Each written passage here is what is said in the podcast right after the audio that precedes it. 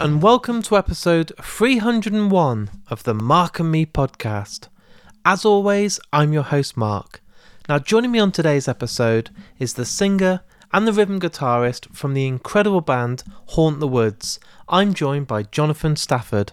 Now, this is a band that I can't claim that I've known for years. I've only recently discovered them, but I can safely say that they have blown me away. If you're a fan of bands like Jeff Buckley, Muse, you're going to absolutely love everything about this band.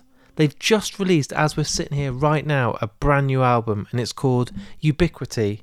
And I can tell you now, it's unbelievable. It will blow your mind. So, hopefully, after you've listened to today's interview, you'll go and check it out because it's absolutely awesome. Also, what I want to do now is say that I haven't actually released an episode for nearly three weeks. That's unheard of for Mark and me, but the reason was is episode 300 did so so well. As you know, it was a dream guest for me, my number one guest that I've wanted since I launched the podcast, Simon Neil from Biffy Clyro. I couldn't dream of this episode doing as well as it has. It's been my most downloaded episode that I've ever released in seven years of podcasting. It's beaten any other guest, and it's still being massively downloaded each and every day right now. It got to number two on the whole of Apple Podcasts in the UK, number five in Canada, and number 21 in America, which is just insane. It's also hit the top 30 on Spotify, I couldn't actually imagine anything doing this well, so it's blown my mind. And a massive thank you to everyone that's taken the time and listened to this interview. You may also notice as well, I've launched a YouTube channel now. Everyone was always saying, please do some video interviews. I really want to see behind the scenes. And I did this off the back of Simon Neil. It's up there now. You can also go and check out Tim Wheeler from Ash. And you can go and check out the amazing Alex Winter. They're all available for free, so just go on YouTube and search Mark and Me podcast.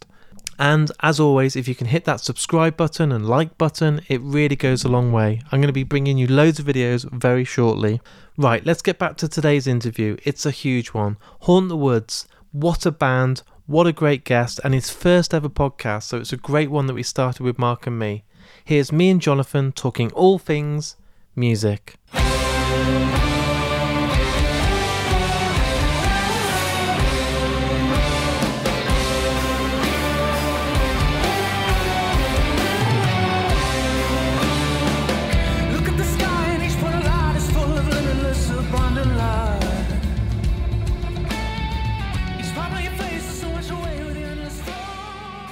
So, John, thanks for joining me today on the Mark and Me podcast. It's a pleasure, mate. Thanks for having me. It's really nice to uh, chat and meet you. Uh, what I love to do with all guests that have been on the podcast, even though it's been going seven years, they all get the first question. And what I like to know is where it all started for you. So maybe as a kid, you bought an album with your pocket money, or someone in your family gave you an album. But what was that album that you remember that you just instantly fell in love with and kind of you knew that that was the one. You'd read the lyrics, you'd smell the inlay of the CD, you'd be obsessed. Yeah, yeah, it was. It was definitely CDs. That was the the go-to thing. Um, I remember like getting a little MP3 player as well, which was amazing when I was like 11 or something. Um, and that was like quite new technology. Um, I guess the album, the one that comes to mind, is quite a hard question but I guess the one that comes to mind is probably uh, O or Nine by Damien Rice. Oh, nice. Um, I yeah yeah. There's also uh, I I would also add a footnote of like Survival by Bob Marley was another one. Very different types of albums, but the first the first one really was yeah I, something about Damien Rice. As I came into like developing my own music taste, because obviously up until that point was quite just exposed. Like my parents, mm, they didn't listen to a lot of music, but they listen the music they listened to. My mum liked Motown, and my dad likes Meatloaf and stuff like that. so like that's what I was exposed to uh, early years. Yeah, it's Meatloaf, quite dramatic, like almost like theatrical stuff. But Damien Rice, oh, I just something about the way he uses dynamics and the rawness and the authenticity and the honesty of both the recordings and the the lyrics and the music. I don't know. I was only probably about eleven or something listening to Damien Rice, so I didn't fully understand it. I don't think. I fully get all the lyrical parts, but there was something about that record, those two records, that just struck a chord in me. I could feel its authenticity. Um, the thing I yeah. remember about that album as well, I know um, people don't appreciate this as much now, but it came in like not just your normal CD case. It was like a sort of fabric, cardboardy, yellowy cover, and I remember it thinking like it felt special. It felt like no more than just a normal CD. Yeah, because they all came in those dual like plastic cases. Yeah. But that was yeah, that was the first one I'd seen as well. Both of those records, where it was a cardboard wallet. Yeah, but it was really beautifully made, like great artwork and stuff, um, and quite minimalistic. If I remember the than yeah, it was lovely. covers. I, I think. think I think literally just had like And a little like- drawing, and then it just literally said Damien Rice. Uh, you know, that was it. Yeah, yeah, I'm, yeah. The, the that was yeah. I've forgotten that until you said that. Yeah, I remember. The, can feel the card wallet now, and um, yeah, I just think it's an amazing album. Amazing album. I haven't Both heard it for albums. years, so I think And after today I'll third- be listening to it. Yeah, go go and go and do. I haven't heard it for a while either, to be honest. Like you go through waves with music taste or what you're listening to, not necessarily taste. I might have to go and re-listen to those records as well. So, live music changed me when I went to my first gig, and I realized that, you know, as much as I love listening on CD, to see a band in the flesh is kind of the the pinnacle moment for me when I thought this is all I want to do. Like I just want to be in a band for the rest of my life. It blows my mind that those songs I've been listening to are now in front of me being performed. Did you have a very cool first gig or was it quite an embarrassing one or how did kind of live music come into your life? Um, I guess the live music came into my life as a as like playing live music before I saw live music really. Yeah. Like I think I think I started doing gigs when I was 11, like not proper. Well, I say gigs, you know, like started playing my guitar and singing um, at a youth club uh, in Saltash um, called Livewire Youth Music Project, which is like you pay 50p to go to it and you can get free music lessons. Uh, it's got a 400 capacity venue, um, and it's a youth club as well.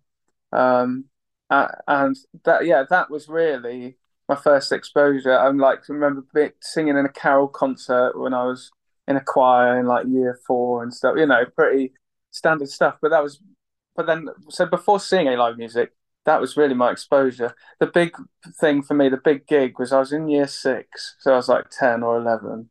I was in a school choir and I had like solos in the choir because I had this really cool teacher, um, music teacher in primary school. And we performed on the Plymouth Hoe to like several thousand people, our school choir. Wow. And it just like, I loved it. Yeah, I loved it. It just ignited a spark in me that was already there, but like further ignited the spark in me. And I just adored it. And then the first proper gig I went to was probably embarrassing. Well, maybe not embarrassing. Avril Lavigne um, at the Plymouth Pavilions when I was about 12, I think, or 11 or 12.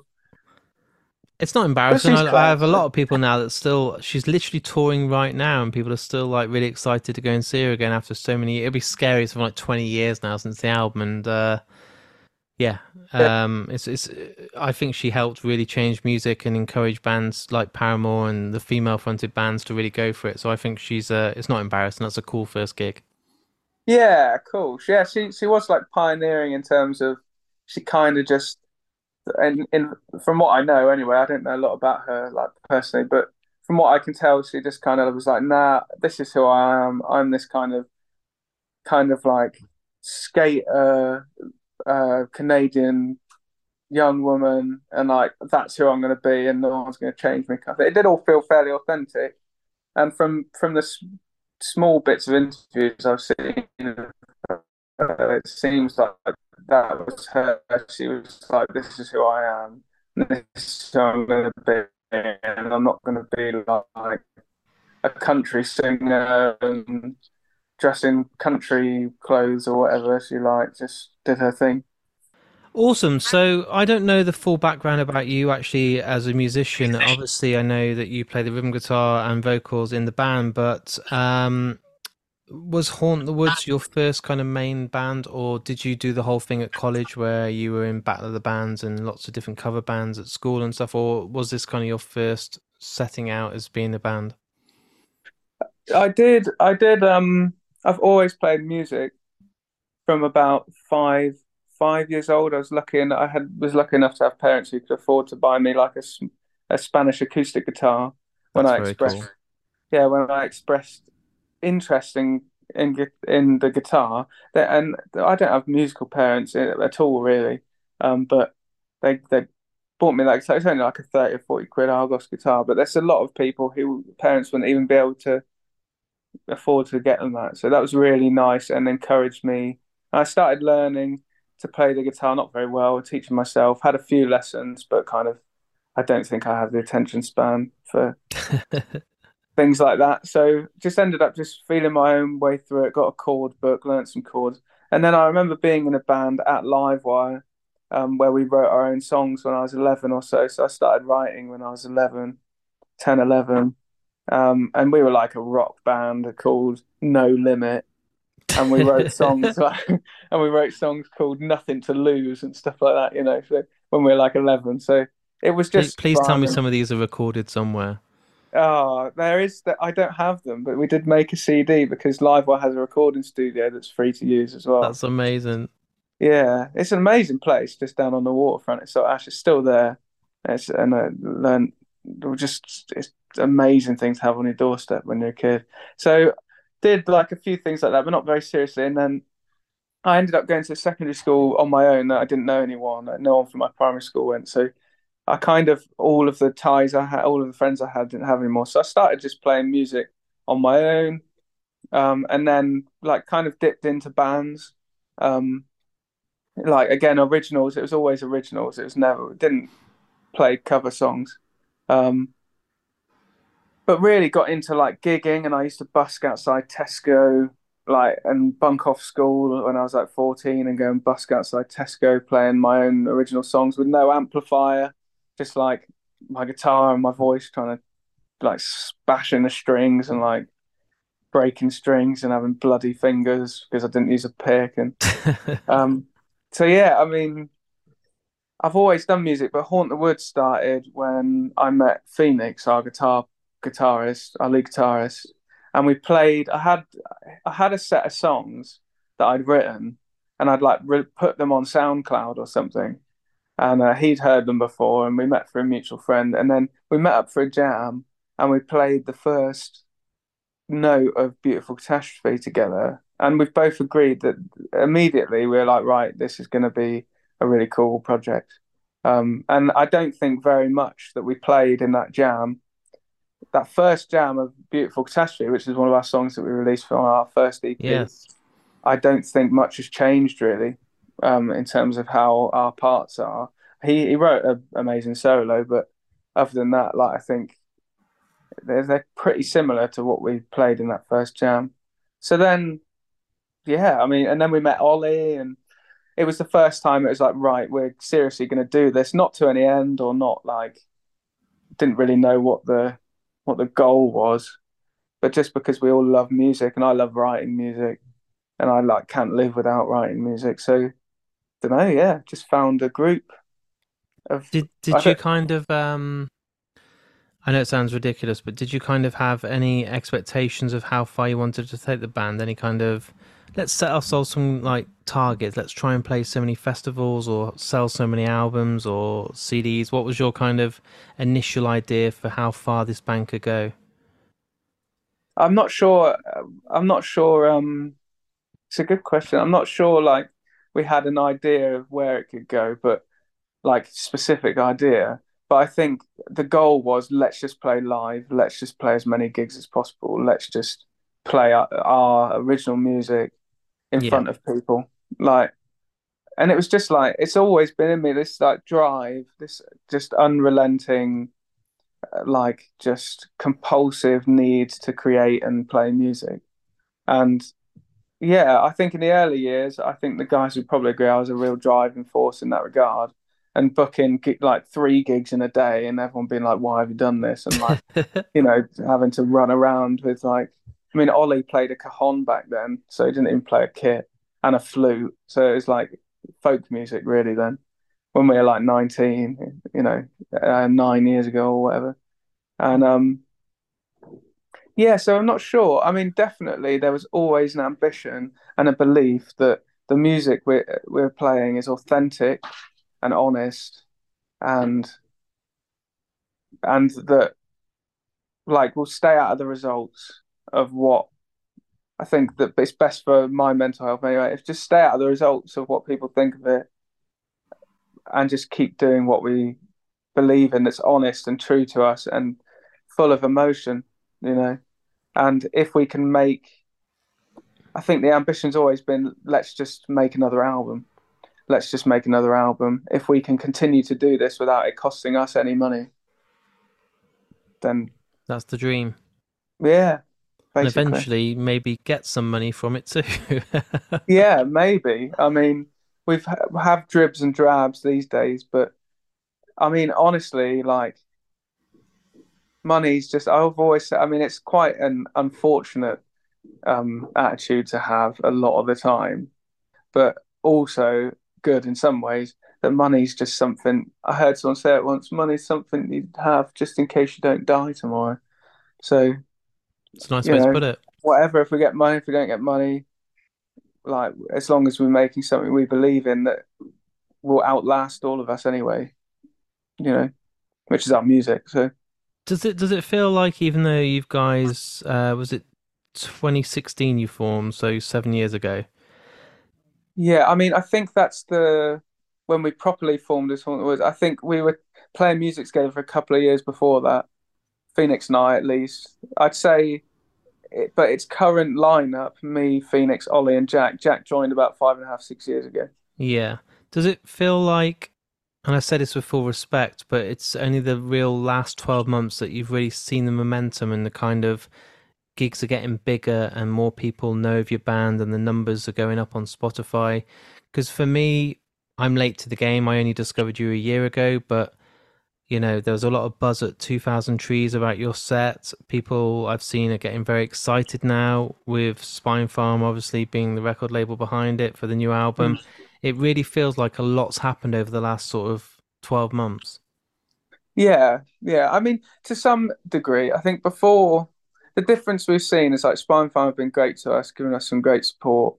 Um, really believed in an album that was already made when Yeah. When we when we came to them. We already had this album made, and they just were like, "Yeah, we love it. We're not going to change anything.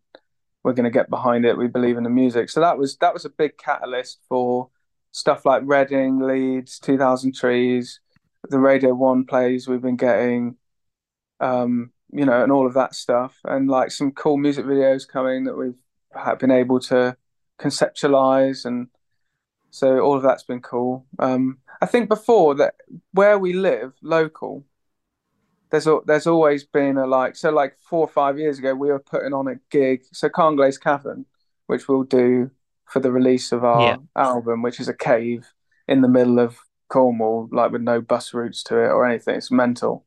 And um, we were- we put on a gig there four or five years ago and sold it out.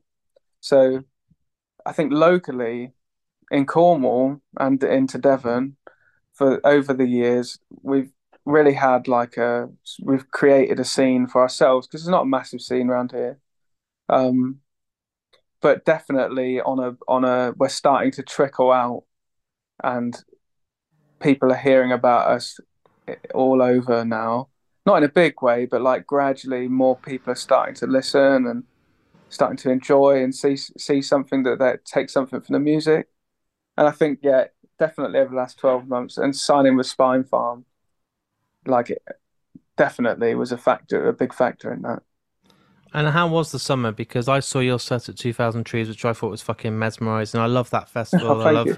I love everyone there. I think it's like there's no dickheads. It feels like one big family and everyone's there for the music and the woods and everything. It just feels really beautiful. Um, but then obviously to play Reading and Leeds, like that's some band's absolute complete goal. Like that's the biggest dream ever to play those festivals. Does it feel unbelievable to have done that this year? Yeah, it does. Like I think in a way, in there's in, in one way, it's like I was talking to Ollie, I dreamt about this the other day. Like stuff happens, like playing Reading, and in this moment now, it's like, cool, yeah, like that's what we should be doing. But then, if I think about years ago, how we'd have felt about that, it would have been like, oh my god, that's amazing. We're going to play Reading and Leeds, BBC introducing stage. Wow, like you know. So I guess, like your my perception of what we're doing and how cool it is changes over time because the goalposts shift, and we're always like, you know, pushing the goals higher these days, um, and trying to not. It's like glass ceiling or whatever, if that's the phrase that you'd use. But yeah, I mean, obviously playing Reading Leeds is amazing. It was a really cool experience just to get to do it. I mean, and it was fun as well. Like the night before Reading, me, Jack, and Ollie were all sleeping in the back of my van on blurt mattresses, and and and. but then the next night, Phoenix was with us because he came up on the morning that we played. So then we had a hotel, but so that was nice. But yeah, it's just nice to do to get to do stuff like that together because we're all good friends, um, and and to feel like the music's going somewhere and to meet cool people like we've had a load of cool festivals. Like even last year, this time last year, September, we supported Elbow. We were main support for Elbow at um, Tunes in the Park in Port Eliot, which is near us. That was a big one. That's probably, and then we did Marillion last year as well. We did some shows with them. Um, yeah, I mean, all these opportunities are just, to be honest, once upon a time they would have been mind blowing for us, and it's good to kind of remind ourselves of that. Have you got obviously with the album launch close to home? Have you got um, anything in the pipeline to then get the music out there as much as you can live? So, is there going to be a big tour? Is there going to be lots of UK shows coming our way? We're hoping so. Yeah. At the moment, at the moment, where I think we're waiting for some dates to be delivered to us. Um, and and like also to it'd be nice to find a good support tour as well um, yeah. that we can jump on, as well as do like a smaller headline tour. But who knows how the album will be received as well? Like, I think, yeah, we'll definitely do loads of shows. We have no concrete dates booked right now, um, but I'm sure that won't be far away, and people can definitely expect to see see a, a cool show um, with lots of passion and pretty pretty roller coaster vibes.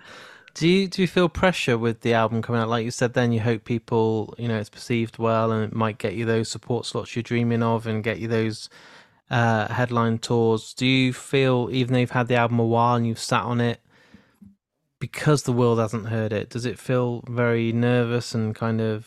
Um, do you have anxiety about, oh my god, are people going to like this? Um, I mean, not very much, no. Like, I think for me, like, the Rick Rubin's one guy I like a lot, and he talks about the like, and he's just done his book, The Creative Act. I've got it. It's brilliant. Yeah, and and I think like it talks a lot about staying out of the results and creating with with love and and like um attentiveness and and like a, almost graciousness and just being allowing the conditions to be right for something to come through. And then after it's done, it's like it's not. It's it's outside of you, so I, I th- and I think for my own frame of mind, the less I worry about if anyone likes the art that we create, the better I feel about my life in general. That's good. You and, don't want to put yourself under pressure when life's pretty terrifying as it is. Yeah, life's a lot to deal with anyway. It's like constant like battling you know, and uphill struggles, so you don't need to make any more for yourself. Yeah, but the uphill struggle is what makes everything so good in life as well. You know, I, it's true. I, I remember hearing someone speak about you always need an uphill climb, and as soon as people don't have the uphill climb and are just in their luxurious palace, like their life unravels anyway. So or or their mind may not always, but it can be a thing. Yeah, So I can sure a lot of people just then just switch off or just kind of waste away. yeah, exactly. So I I love the I don't want to say I love it, but the struggle is as good as the triumph for me. Like they're the, they come from the same place. Um, like pain, happiness. There, you don't know one without the other. So I, so again with with Haunt the Woods, we've had so much not rejection, but so much like just it's been a long journey for us, and we've created so much, and and not tried to care too much about if anyone likes it. If we like it, that's what's important. If we're we still proud feel proud of it a year or two later, that's what's important to us. If uh, and obviously we want people to like it. I'm not going to lie and say that we don't, but like if if other people get something from it, however many people, then that's like that's perfect. Doesn't really matter too much to us how many people, but we understand to keep making music, to keep making records that we want to make on the scale that we want to make them, which is more and bigger and bigger and bigger and more ambitious. We probably will have to have at some point some degree of kind of commercial success so that it's financially viable. So I guess that that thought does get into the head, but I try and just observe it and let it pass and then focus on like what's real, which is what's outside of me right now, you know. That's good to hear and very healthy and kind of mature because some people just go out there and just oh, I'll just see how it goes and it's like, well, it's not always that easy, but at the same No. time, don't overanalyze every little thing where every day you're looking how many downloads you've got. Otherwise, it takes the fun away. Yeah, and I feel like the art suffers as well, you know. At the end of the day, like like life in so many ways, the way I express myself is music. Like and not in and like being romantic about it or anything. It just is. Like and even if I didn't want to or don't want to sometimes I can't help it. It's just how I express myself.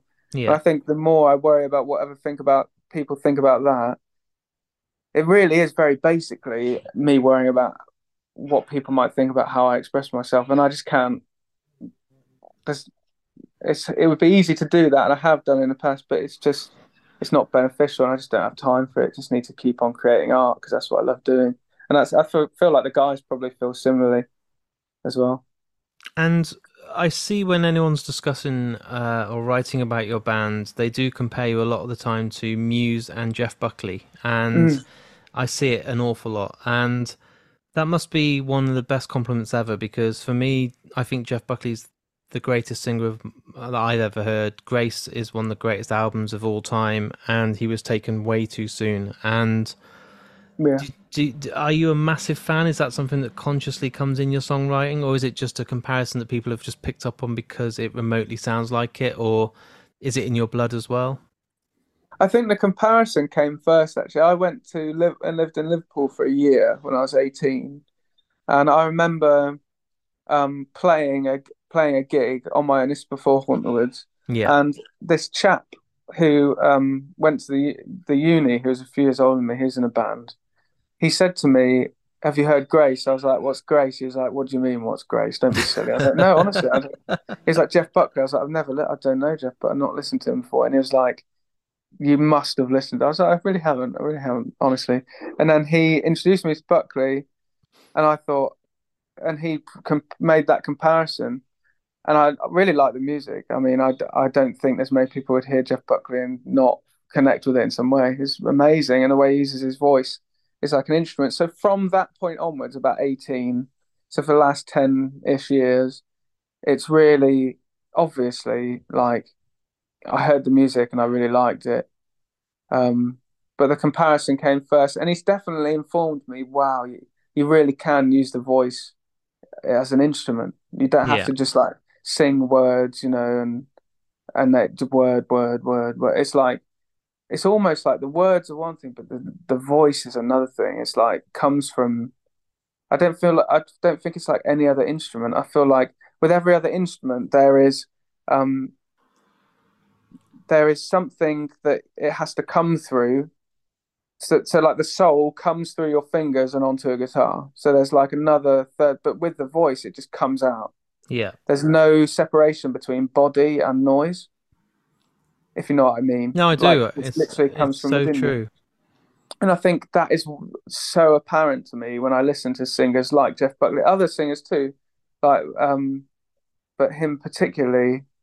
And so he definitely influenced me and made me think that what I was doing, that people, that someone had said, it reminded them of, which is a massive compliment. I mean, and and I own it, yeah, and I've had it a lot, and it's really good, uh, massively. You know, I'm grateful and very like um, humbled by people saying that because I do think he's a brilliant vocalist. Um, but yeah, he definitely made me like educated me a bit. You know, I Yeah. learned how how bet how the there's not really any limitations to the voice, and like you can increase your range by working on it, and you can. Yeah, I do, there's something about the human voice which is different, and he definitely, yeah, I'm I'm really humbled by that comparison. You you literally get people writing saying Queen, Muse, Radiohead, Beatles. Like Yeah, fucking hell, like that. I would be very proud of that. I'd be like, yeah, I'm framing that on my wall. Like Ha. you're comparing me to the best British bands of all time. I mean, it is amazing, but at the same time, subjective. So someone else might go, "Oh, I don't like oh that wailing and that oh high shrieking." You know, like my nan probably might say something like she might go, "Oh, why, why do you just why do you have to do all the shrieking?" She'd probably say something like that, you know. So I, I, I just think it's subjective, and it's really nice when people say kind things and like compare you to people who you think are great as well. It's a really nice thing, but at the same time, it's like it's it's a matter of opinion, isn't it? So, no, that's it, fair. But yeah, I I Radiohead are another who I found after seeing them uh, on the Pyramid stage at Glastonbury. Fucking uh, what a way to discover them. years. Yeah, six or seven years ago, I heard them um, and thought, oh my God. And I'd only ever really heard Creep before and thought, okay, yeah, they're all right, that 90s band or whatever. But, and then I listened to the whole of OK Computer and I was like mind blown after that gig. And then found Ollie, our drummer, he uh, sent me In Rainbows and the Fucking song masterpiece.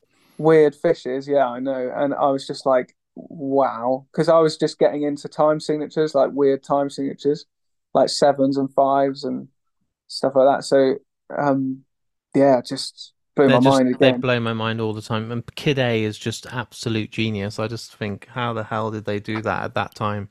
Yeah, I don't think there's a bad album. Even Pablo Honey's like, okay. But Yeah, it it just shows went, all the potential of what's coming. Yeah. Yeah, it just got better from from Pablo Honey. Like it just was pioneering. I think Dave Grohl, is it, said I remember him seeing an interview like the the most seminal rock album of modern times is OK Computer. Yeah. Yeah, and I thought, yeah, I agree with that. I I listen to it and every time I hear it and I I've listened to it for 20 years, every time I hear something new, Mhm. Yeah, like banger of an album. fucking layers on it. It's just mind blowing. I don't, I don't honestly don't know how you construct a song with so many dynamics and range and it's it's fucking genius. it is. Let's just talk about It. Radiohead for the next half an hour, you know what I mean? Yeah, I'm Fucking keen. brilliant Radiohead cast. We could just put on a record and just And just talk about to why it's so good. listen to OK Computer and do a little uh, commentary over it. That'd be unreal. But are you guys now with this album? I know it's done at your end. You've heard it. It's all mastered. It's ready to go. Uh, the label have heard it and taken it on board. Not made any amendments or changes. Mm. It must not feel like a new album to you now because you've had it for a while. So are you already as a band writing the next follow up or new music to play live? Yeah, definitely. Uh, like the album does feel like what we were doing before, you know. Yeah. Not to say I'm so proud of it. I haven't listened to it for quite some time, but I'm really proud of it. I love playing the songs live, and that's like one of the first times I've felt about that about our music. But I write like not in a like oh I write loads of music, but in like a just on like it's how I live cope with life. I write a lot of music, and I'd say like a good the majority of our songs come from me bringing a song to the guys and then Yeah. us figuring out how it can be a Haunt the Woods song. Um, because I write just on a nylon guitar, me and my guitar a lot of the time. So, but the one or two will be like the other guys come up. Like Home was something on the new album was something Jack came up with. Uh, like the the piano part. I always write the lyrics. and the vocals. But like mostly it comes from me. So I've already got, I'd say, so I I started just like another project for a little that I was doing for a bit just to do some gigs when we weren't gigging, just locally. It was very under wraps, and I wrote a, an album's worth of material for that. Then I've got another, and that was in like a couple of months. Just wrote this album's worth of material and and learned it all and played a couple of gigs, and then just like in our local noodle bar. And then I've I've been working on like I've got an album worth of like material that's just mine at the moment that like I will show to the other guys. And then I've got probably two thirds or maybe a whole record of um of uh, Haunt the Woods stuff. We've started jamming bits of it, and I know the other guys write songs as well that I don't hear until we start jamming them. So I'd say there's like three and a bit albums worth of songs floating around. That's insane. Just from me, and then whatever the, whatever the other guys have got. that's the, good. So that's at least you're going to be busy. At least it's not like, oh fuck, how are we going to top this album? We're going to have to really start trying to get together more and write. Like some people panic yeah. then. Well, we are going to have to do that to get on the same page and like start get fleshing ideas out because that is like more than half of the process. Like, yeah a lot of the songs I bring, like Fever Dream, when I first played it to the guys, they were like, "What the hell is this? Like, this is just mad, and this is never going to work." I remember Jack going, "I hate this song. I'm never playing it." And then, like a month later, it was like opening track on the album. So, like, it does take a lot of figuring out, and my ideas are quite erratic as well. So, uh, and all over the place. But yeah, me and Ollie started jamming I mean, it's how a lot of this album came about as well. Like it was during lockdown, so Phoenix lives a little further away from us. So me and Ollie were meeting up at his um, during the whole "you can't meet up" thing. Yeah, whatever. We were meeting up and making some music, and we were jamming at his place because he lives in this church, this converted church, is where he lives. And he's got space, so he has his kit set up, and we just jammed like the early now is our time and like uh other songs like lots of other songs equilibrium gold we're jamming early forms of these and we've just started doing that with new ideas now um and it was really exciting the a jam we had the other day um which was centered around this really interesting new song which is a continuation and evolvement of the sound on stuff like fever dream um so yeah, there's plenty, plenty music. We can't wait to make another record. To be honest with you. What happens to the stuff that doesn't get past the guys? So you said you got three and a half albums worth. Would there be a solo album for you, or a separate project, or something else, or are you just prepared to put it on the shelf until it's ready one day? Yeah, I don't know. I guess the guys to some degree are like a shit filter yeah. as well. Like so, like I, am definitely a more of like if you have a hundred ideas, one of them's good. Like because I write a lot, but I guess I don't know. I'd love I'd love to I love making music with Ollie, Phoenix, and Jack. Um, hopefully the feeling's mostly mutual, and may, if not always, because um, I know I'm difficult sometimes. But um, I'd I'd love to make. I'd love to dip my. i I've got a lot of demo recordings that I record myself that I think are all right. They're all kind of like Bon Ivory, minimalistic, like falsetto things um, with a nylon guitar and like sampled drums and stuff.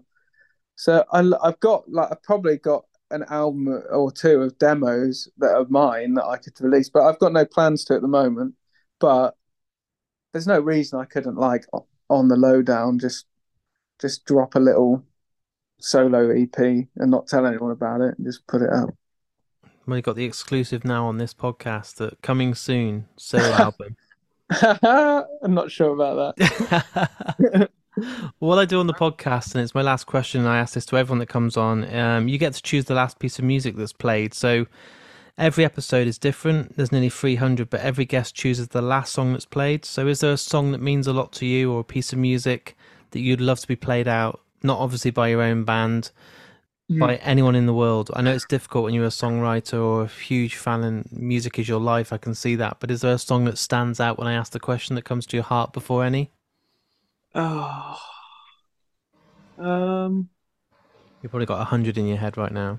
That's an incredibly, incredibly hard question. Uh, I always like the I would- reason that comes with it because you'll pick one and then be like, "This is why it came to my head." Uh, uh, uh, uh, oh, I'll tell you, just because it's what I'm into at the moment. Okay. Um, there is a song called. It's just the first thing I think. Yeah, that's good. So I'm gonna go for it. It's called "Here Comes the River," and it's by Patrick Watson. I've never heard this in my life. Okay, it's great. This is good because what I usually get is people saying the big ones like Nirvana and Pearl Jam and Oasis and stuff, and I'm like, that's good. It's Right. got a reason. But if this is something new that I'll then go on a little discovery and find out loads more music by him, then that's going to be a really exciting. Oh, he's amazing. He's amazing. So Patrick Watson is just an amazing. It's mostly piano based, Yeah. beautiful lyrics. Um, the first time I heard the song "Here Comes the River," which is the one I'm saying that to play, I just it made there's this beautiful string arrangement, his voice and his lyrics, and his they're quite abstract lyrics, um, but it just struck a chord in me because I don't know why. If I knew why and could just stop it, then my life would be much easier because I'd probably just be like a electrician or something and actually like have a stable life. But unfortunately, when I listen to music, it just ignites a spark in me and it just evokes a response that I can't control, which is like if I hear something and I don't even know what it's about, it's the first time I've heard it, it's just beautiful. It just makes me cry, you know, not because I'm sad, but just because it There, I, mate, there's there's nothing else me. in the world. This is why I do the podcast. Music is what makes me live and breathe. And genuinely, hmm. I was driving home today before this interview, and I was just listening to Biffy Clyro and their Opposites album, and I was just listening to Simon's voice and how beautiful it sounded with just the stripped down acoustic. And I wanted to cry. And it's not because I've hmm. had a bad day. It's not because I feel sad. I was just there's nothing else in the world that hmm. gets me emotional like that. It's just the power of a song. And I was like, listening to his lyrics and obviously what he'd gone through to write that song, and I just thought it's it's just fucking beautiful.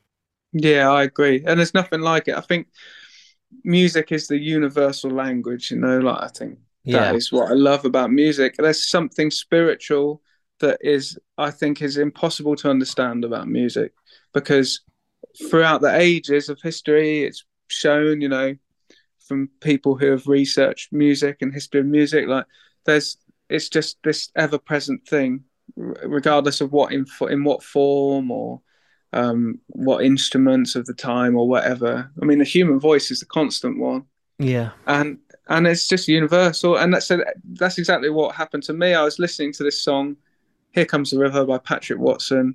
I was driving my car. It's the first time I've ever heard it because I, I like Patrick Watson, but I'd never heard this song, and I was just like, "Oh my god!" and overcome with just, I just thought it was beautiful, and it just I'm gonna yeah. listen to it as soon as we finished.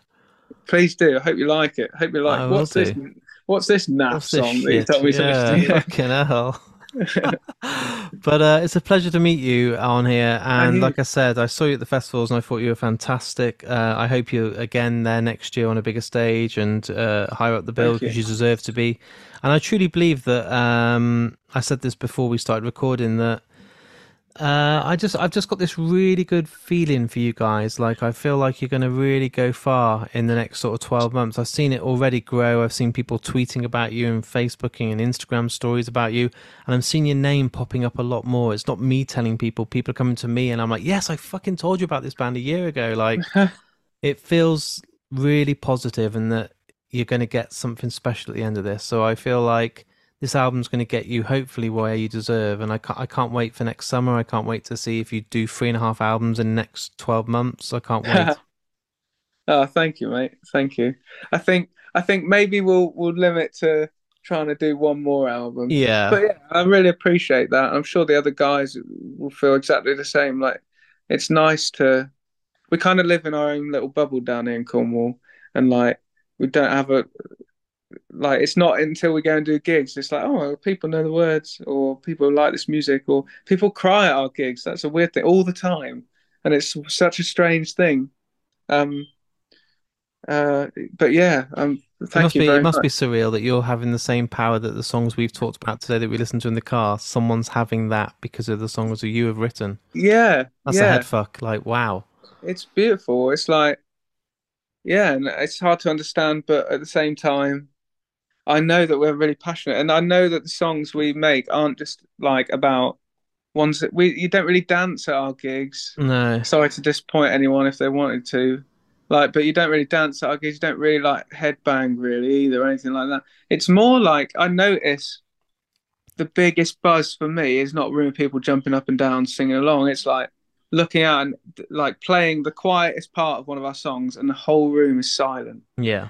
And like that happens all the time at our gigs and i'm so grateful that, that to beat to, to play that kind of music like because i think there's something special about that that is not loud and proud Less It's- is more. It really is. Like Yeah. that. That real minimalistic moment is just like.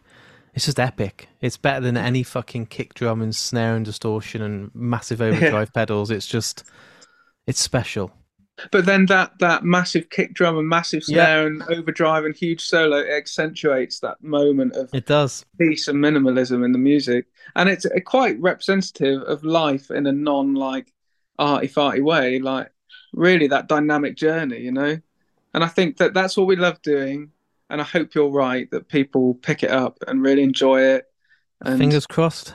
Yeah thank you very much though for I've got the album already. and- I'm I'm very lucky, so I've got the album already, and I've been loving it. So uh, I'm going to Oh, listen to it thank you. again later on. And I always listen to music in the car lately. I've just I'm at that age now where I'm like, at home's too busy, so I go out, I get in the car, drive into the countryside with my dogs, and I listen, and I'm like, ah, that's how music Yeah. should be. So uh, yeah, absolutely you got to do the car test haven't you exactly. Have you ever seen the film the film once with glenn hansard where they have you ever seen that I've not. No. Oh, it's so it's Glenn Hansard and uh, I can't remember what the lady's name is, and they they make this band, and he's got all of these songs, and he's like a Hoover fixer living in Ireland whose girlfriend's left him and moved to like England, and like he gets into the studio and records this song. One of them's in five four. It's a banger of a song. They're amazing, and his voice. He's another one, Glenn Hansard. He's fucking incredible. I saw him with Eddie Vedder. Yeah, and mate, Eddie Vedder's another one. So, but yeah, Glenn Hansard, pure emotion, and um, I can't remember why I started talking about this, but Oh, uh, the car test in the film. oh yeah, and they so they make this demo, this t- demo tape, this out, this EP in a studio or this album in like two days, and this film is fictional, but in two days, and then they all go right. At like 5 a.m. in the morning, they were like, "We've got to do the car test," and they get in the car and they put the CD in the car, and they all drive along listening to the CD they've just made, and they're like, "Yeah, that's good. Yeah, cool. It's, It's so passed the car fucking test." true. Yeah, it is. Well, you've passed the car test. I can tell you that now, so that's good news. Oh, thank you, thank you. I say, I actually, I remember saying to my partner Daisy like ages ago, we've got to do the car. Like we made a song together, and I was like, we've got to do the car test. If it's, we've got to do the car test, we've got to sit in the car and listen to it. We've been listening to it, mixing it all day, and I was like, no, do the car test. Yeah, It's a it's good a feeling. thing. Well, I Yeah. hope that when these tour dates come, uh, there'll be something closer by than Cornwall. As much as I love Cornwall, it's about a nine-hour drive for me. So I love you guys, but it's a long, long way. Um, but I will. Well, hopefully, um, we come near you soon. yeah, hopefully like Birmingham or Wolverhampton or Manchester or something like that. And uh, yeah. yeah, I'll come and say hello. Please do, man. I It'd be will good to uh to meet you definitely. in the flesh.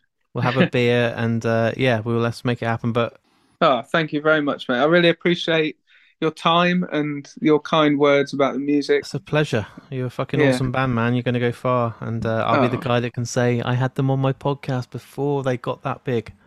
Yeah, first ever podcast I've done. Well, I did a little one with um a chap who runs the bar that we got. We had our first residency in, which is a little noodle bar in Plymouth. Um, I did like a little, a little. Uh, I wanted to capture a conversation with him, um, because he's such an important person in my life, and I did a Yeah. little thing with him. But that's my only practice, other than Oh, the fact that. I just, I just witter on all the time. I've definitely got the gift of No, it's good. not shutting up. No, it's good. Sometimes I ask questions and they're just like, "Yes." I'm like, "Brilliant." Um, so are you excited for the new album? Yeah, it's good. Okay, brilliant. Well, okay, thank you very much. that's my 10 minute interview done. But um, it's a pleasure to speak to you, dude. And I'll uh, I'll keep in contact and we'll um we'll hopefully meet soon. yeah, thanks, man.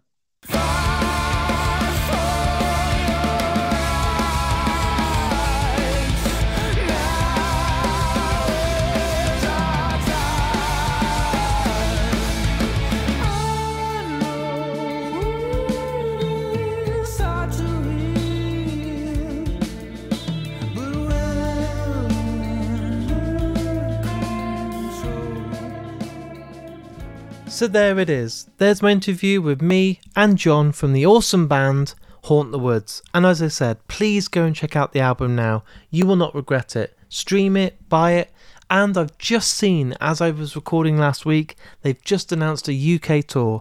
I think it's in November with various dates. Go and see them. I saw them at 2000 Trees. You'll not be let down. They are genuinely the band to watch. I can't praise them enough. They're just unbelievable. And they're so humble, they're so down to earth, and they have no idea just how good they are. And I can't wait to see where they go in the near future. I want to say today a massive thank you to everyone that keeps supporting this podcast. It's been an incredible journey, over 300 episodes, and I'm not slowing down anytime soon. I also want to say a massive thanks to Richer Sounds and Folio Society, who both sponsor this podcast each and every episode. Without those guys, I wouldn't be able to keep it going. If you've enjoyed today's episode, please share it. It's all I ever ask for Mark and me. Also, if you really want to support me, I do have a Patreon account.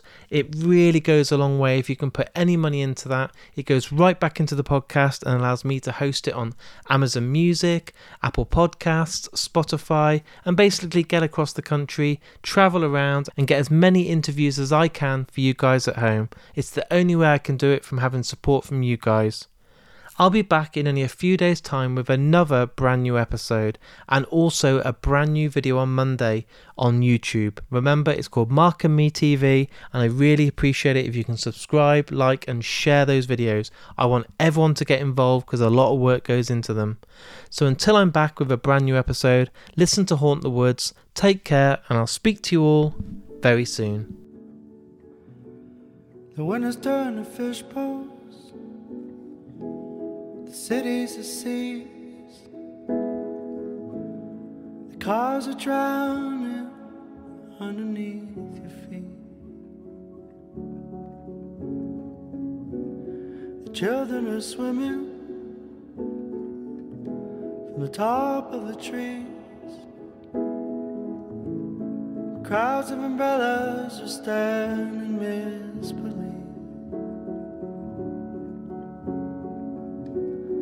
Mary kept sewing, holding on to her TV. Even if the water is rising past her knees. Here comes the river, coming on strong. But you can't keep your